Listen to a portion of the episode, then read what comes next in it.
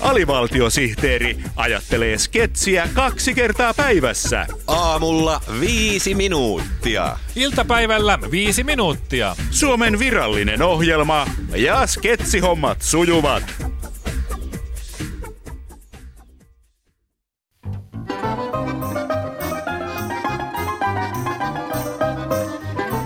Hei vaan Suomen alistettu kansa. Ettekö olekin jo kyllästyneet yksinäpaiseen länsimaisen imperialismin pilaamaan viihteeseen? Saako amerikkalaisen propagandan saastuttama musiikki korvasi voimaan pahoin? Saavatko Venäjälle vihamielisten voimien turmelemat elokuvat silmäsi oksentamaan? Hienoa! Siinä tapauksessa meillä on ilo toivottaa sinut tervetulleeksi puhtaan ja objektiivisen ajanvietteen Aarre Aittaan. Tämän suomalais-venäläisen aarreaitan nimi on tietenkin Moskovan Pasuna Entertainment. Ja meillä on Jenkkien aivopesusta pelastettuja asiakkaita kaikkialla maailmassa, Tsetseeniasta Haminaan. Nyt on sinun vuorosi nauttia moniarvoisesta propagandastamme suuren toimitusjohtajamme Jorma Trollilan myötämielisellä avustuksella. Hei! Minä olen Moskovan Pasuna Entertainment viihdekonsernin demokraattisesti valittu diktaattori Jorma Trollila. Ja haluan kertoa teille, että meidän tarjoamamme viihde on puhdasta, kasvattavaa ja Venäjän joukkotiedotusministeriön ihmiskäsityksen mukaista. Moskovan Pasuna Entertainmentin ensimmäinen julkaisu Suomessa on länsimielipiteistä vapaan kultakurkun Trolli Lindholmin uutuuslevy Rakkaus on punasinivalkoinen. Levyllään Trolli Lindholm kiteyttää rakkauden kolme tasoa.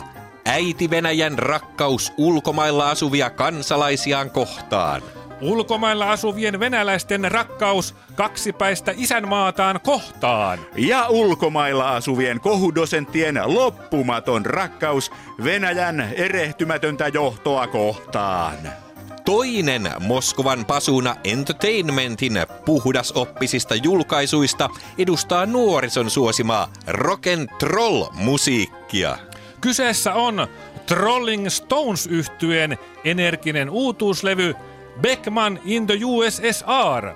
Trolling Stonesin uutuuslevy esittää vakuuttavat todisteet siitä, että Stalinin puhdistukset ei ollut kansanmurha, vaan hygieninen kampanja maaseutuväestön peseytymistaitojen edistämiseksi.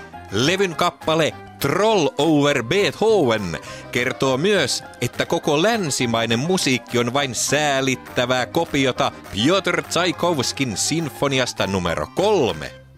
Nopean tilajan etuna saat kaupan päälle Suomisen trolli elokuva DVDn.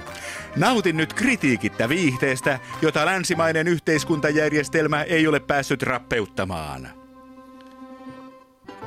Moskovan Pasuna Entertainment. Duuman verran parempaa viihdettä.